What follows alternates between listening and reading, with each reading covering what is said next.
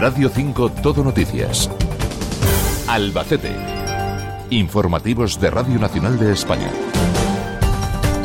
Buenos días, tenemos 15 minutos para resumir la actualidad informativa en Albacete y provincia en este inicio de mes. Un incendio en la cocina de una vivienda de Caudete se cobraba en la tarde de ayer la vida de una mujer que fallecía en el propio lugar antes de la llegada de los bomberos. Francisco Vidio García, jefe del SEPEI. De forma inmediata se evacúa a zona limpia, en la que se pone manos de sanitarios, con la mala fortuna de que no pueden los sanitarios hacer nada por ella. El equipo del SEPEI también tuvo que desplazarse a Higueruela, donde otro fuego en un garaje particular dejaba a otra persona herida de gravedad. Por otro lado, en provincia de Albacete, el cultivo de herbáceos se está sustituyendo por los leñosos. Para gestionar de forma eficiente el control del agua de riego, que gran parte de estos cultivos está utilizando últimamente, se insta a ampliar la red de puntos de control de los recursos hídricos. Alfonso Calera, director del Grupo de Sistemas de Información del Instituto de Desarrollo Regional, también apela a la colaboración con las instituciones. Pero la clave es cómo se organiza ese seguimiento y cómo se hace en colaboración, eso ya es una cuestión más mía, entre regantes y autoridades.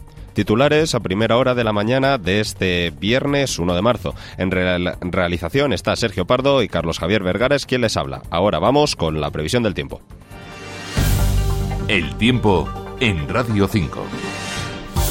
Conectamos con Javier Andrés, Agencia Estatal de Meteorología. Buenos días. Buenos días. Hoy en la provincia de Albacete tendremos tiempo estable. Con descenso térmico se espera hoy una máxima de 15 grados en Ellín, 14 en Elche de la Sierra, 13 en Almansa y Casas Ibáñez, 12 en Albacete, Chinchilla y La Roda, 11 en Alcaraz y Villarrobledo. En la mitad oriental de la provincia el viento será moderado de componente oeste, disminuyendo de intensidad por la tarde. En la mitad oeste viento flojo del oeste y noroeste. El cielo estará poco nuboso o despejado, aunque tendremos algunos intervalos de nubes bajas en zonas de montaña. Es una información de la Agencia Estatal de Meteorología. A las 8 y 47 minutos de la mañana, la temperatura en Albacete Capital es de 2 grados y luce el sol en el cielo. A continuación, las noticias más resaltadas del día.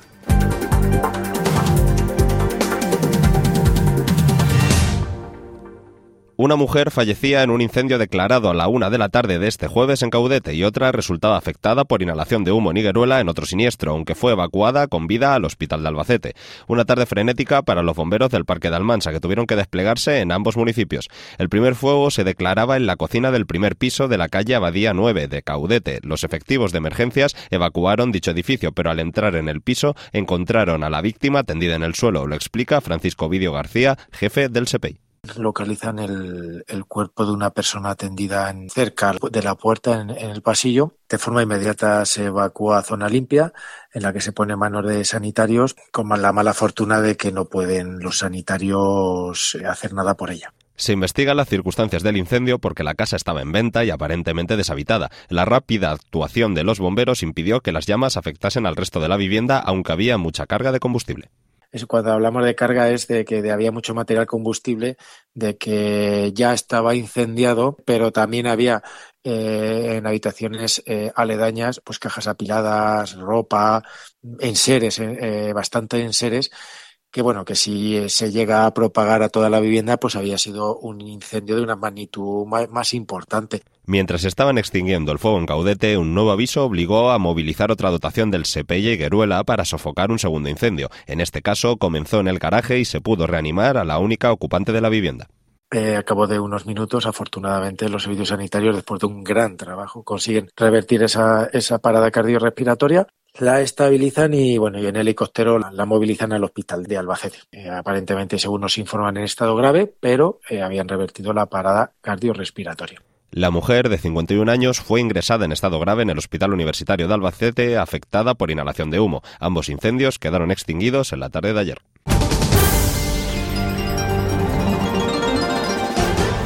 La gestión sostenible del agua pasa por ampliar y mejorar la red de puntos de control y abordar sus usos mediante una cogobernanza entre regantes y administraciones. Esta es la premisa con la que arrancaba una jornada de trabajo sobre el uso sostenible de un recurso que en su 80% se utiliza para regar. En ella participan un centenar de expertos y una veintena de instituciones, entre ellas media docena de universidades. Balances, eficiencia, control y gestión del agua en una región con más de medio millón de hectáreas de regadío y que ha cambiado los cultivos herbáceos por leñosos, principalmente la vid. Alfonso Calera, director del Grupo de Sistemas de Información. Si utilizamos contadores, si utilizamos teledetección, balancer de agua, que hoy aparecerá, utilizamos dotaciones promedio que viene utilizándose formidablemente, con un resultado formidable en los últimos veintitantos años, pero la clave es cómo se organiza ese seguimiento y cómo se hace en colaboración, eso ya es una cuestión más mía, entre regantes y autoridades. Después de ocupar La Mancha, el regadío se extiende también por Toledo. Salvo puntos concretos, el abastecimiento en nuestra región está asegurado. Mercedes Echegaray, directora de la Agencia del Agua de Castilla-La Mancha. Para el agua de boca no habría problemas. Para el regadío ya en el Guadiana se han, se han recortado las dotaciones. En todas aquellas masas de agua que riegan con agua subterránea se han recortado las dotaciones. Y es ahí donde nosotros incidimos que la información sea más extensa y que la densidad de puntos de control sea mayor para tener una información mucho más precisa. Gracias a esos sistemas de control, el acuífero de la Mancha Oriental se recupera, al contrario que el resto de acuíferos del mundo que están en declives, según la revista Nature.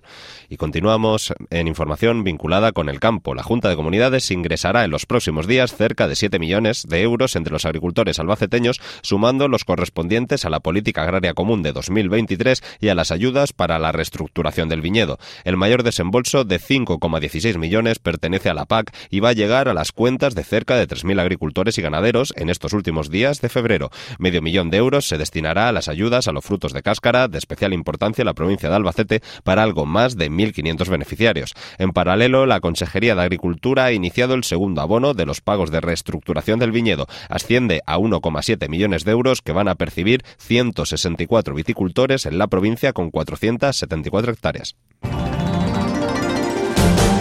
Los servicios de limpieza de los colegios de Albacete han experimentado la pérdida de 12 puestos de trabajo debido a una reestructuración por parte de la empresa adjudicataria, según informaba el sindicato UGT. En el pliego de condiciones al que se presentó la compañía tres meses atrás, se contemplaban 95 plazas de limpiadoras y limpiadores, pero hace un mes los contratos se recortaron hasta dejar a 83 personas. Los trabajadores afean que de esta forma se sobrecarga la plantilla restante. La jornada de quienes quedan ha aumentado en horas, aunque el total prestado es insuficiente para cubrir la cantidad de metros que demanda el servicio en los centros escolares. Escuchamos a Juan Palacios, presidente del comité de empresa en algunos colegios de Albacete que había dos limpiadoras con 26 horas que suman a la semana 52 horas, pues ha dejado a una limpiadora sola para todo el colegio con casi 3.000 metros diarios con 7 horas y 35 el día. Eso es insostenible.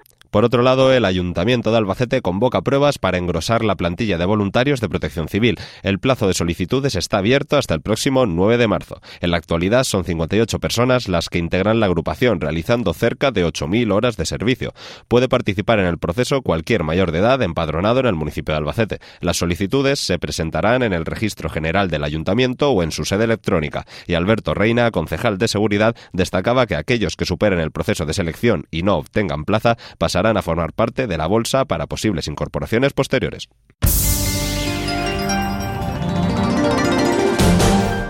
Este sábado 2 de marzo se celebra en Albacete una cita inusualmente cultural. La narrativa inquietante tomará los focos en el segundo ciclo de literatura insólita. La figura sobre la que girará es la de la Casa Encantada, recurso utilizado de forma amplia en este tipo de obras. Y esta mañana nos acompaña Eduardo Moreno, novelista e integrante de In Limbo Ediciones, editorial que organiza el evento junto al ayuntamiento. Muchas gracias por atendernos. Hola, buenos días. ¿Qué es concretamente la literatura inusual? Bueno, la literatura inusual eh, tiene, tiene una larga tradición y está arraigada en, todo lo que implica la, literatura fantástica. Eh, fundamentalmente lo que implica es una eh, ruptura entre lo posible y lo imposible. Hay un conflicto y de fruto de ese conflicto lo que sucede es que surge la extrañeza, lo insólito, lo inquietante. Y lógicamente hay muchísimas temáticas eh, que van pues desde el clásico fantasma hasta la casa encantada, que también tiene que ver mucho con los espectros. ¿De dónde, ¿De dónde toman inspiración los autores de estas obras para escribir sobre lo sobrenatural? Pues fundamentalmente de lo cotidiano, aunque pueda parecer lo contrario, eh, la realidad es justamente la que, la que va nutriendo, sobre todo en los últimos años, eh, la literatura fantástica cada vez es más cercana y, precisamente, como digo, eh, pues se nutre de, esa cotidianidad, de, lo doméstico, frente a un poco la idea tradicional también, pues eh, más, digamos, de corte decimonónico, eh, que todos tenemos también un poco en, nuestro inconsciente colectivo, eh, pues de caserones, castillos, todo este tipo de escenarios que lógicamente han ido evolucionando hasta ser un terror mucho más cercano.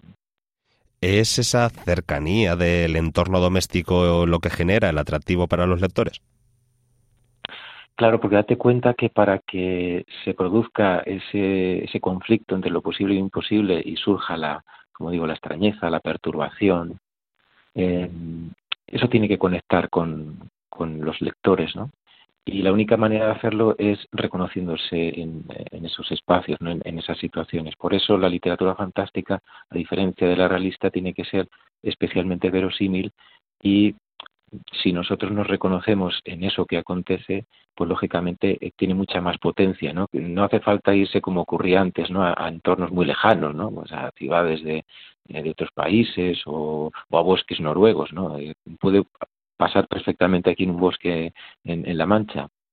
Eh, ¿Qué actividades, qué actividades o conferencias se van a poder disfrutar en el ciclo? ¿Qué, va a poder disfrutar las personas asistentes a la cita? Pues mira, vamos a tener una jornada de mañana y de tarde eh, a lo largo del todo el sábado, 2 de marzo. Eh, vamos a arrancar con una conferencia de, de la catedrática Carmen Alemani Bey, que es la, precisamente la persona que acuña el término inusual dentro de la literatura insólita contemporánea. Luego vamos a tener otro lujo de conferencia de una escritora que viene, escritora y doctora en historia, que viene desde Italia, que es Erika Couto Ferreira, que eh, ella va a ofrecer una charla sobre la historia cultural de las casas encantadas. Tiene un ensayo eh, muy interesante que fue finalista de los premios Ignotus. Y luego, eh, esto en, las sesiones de mañana, que arrancarán desde la sesión inaugural a las diez y media, la primera de las conferencias a las once, de once a doce, y la segunda de doce a una. Y luego por la tarde, a partir de las cinco, tenemos un, coloquio que va a girar en torno al fantasma y la casa encantada en la literatura de terror contemporánea, que va a estar guiado por la escritora Gemma Solsona y en el que vamos a participar eh, Ser School y, yo mismo. Y luego tendremos un diálogo muy interesante eh, entre dos de los grandes escritores de, género en nuestro país, David Roas, que además es un experto en literatura fantástica, y Patricia Esteban Erles. Y finalmente vamos a tener eh, la presentación del libro El infierno es una chica adolescente de María Zaragoza, que va a charlar eh, sobre el gótico manchego con la escritora y organizadora también del, festival, Ana Martínez Castillo. María Zaragoza, que para aquellas personas que no, la, asocien, eh, bueno, ha sido recientemente finalista eh, en, los premios Goya ah, como guionista. Y bueno, es una escritora que ha ganado el premio Azorín, es una de las también de las grandes escritoras de género. Y vamos a cerrar con una dramatización, un microteatro con música en directo a cargo de Raquel López y el grupo Fonocracia. Ese es un poco el, menú que hemos preparado para, este segundo eh, ciclo de literatura insólita inusual. Eduardo Moreno, novelista y autor de en 2023 de la obra, el reciente obra Ojos de Vidrio. Gracias por presentar este ciclo de literatura insólita en los micrófonos de Radio Nacional. Recordamos en el Museo Municipal de Albacete desde las diez y media hasta las nueve de la noche con una pequeña pausa a mediodía. Un saludo. Un saludo, muchísimas gracias.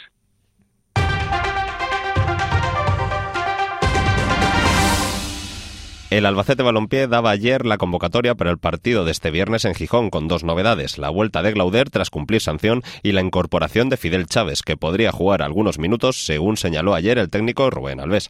Recordamos, no estarán Landerola Echea por acumulación de tarjetas amarillas, ni Álvaro Rodríguez o Julio Alonso por lesión. Dani Escriche sí está en la convocatoria, pero llega con molestia física, según confirmaba el técnico. El partido esta tarde a las ocho y media en el Molinón y tras disputarlo, la plantilla volverá esta misma noche a Albacete. Esta tarde, la Casa del Libro de Albacete servirá de sede para la presentación del libro Historia de la verdadera ruta del bacalao, del autor Miguel Jiménez Luján. El libro aborda el repaso a la música y la cultura de Valencia en la década de los años 80 y su vínculo con los sonidos electrónicos. Formarán parte de la cita el periodista Fernando Fuentes, especializado en temática musical, y el DJ Javi MTM. El evento a las 7 de la tarde. Estas han sido las noticias más relevantes del 1 de marzo. Sigan con esta sintonía para mantenerse informados.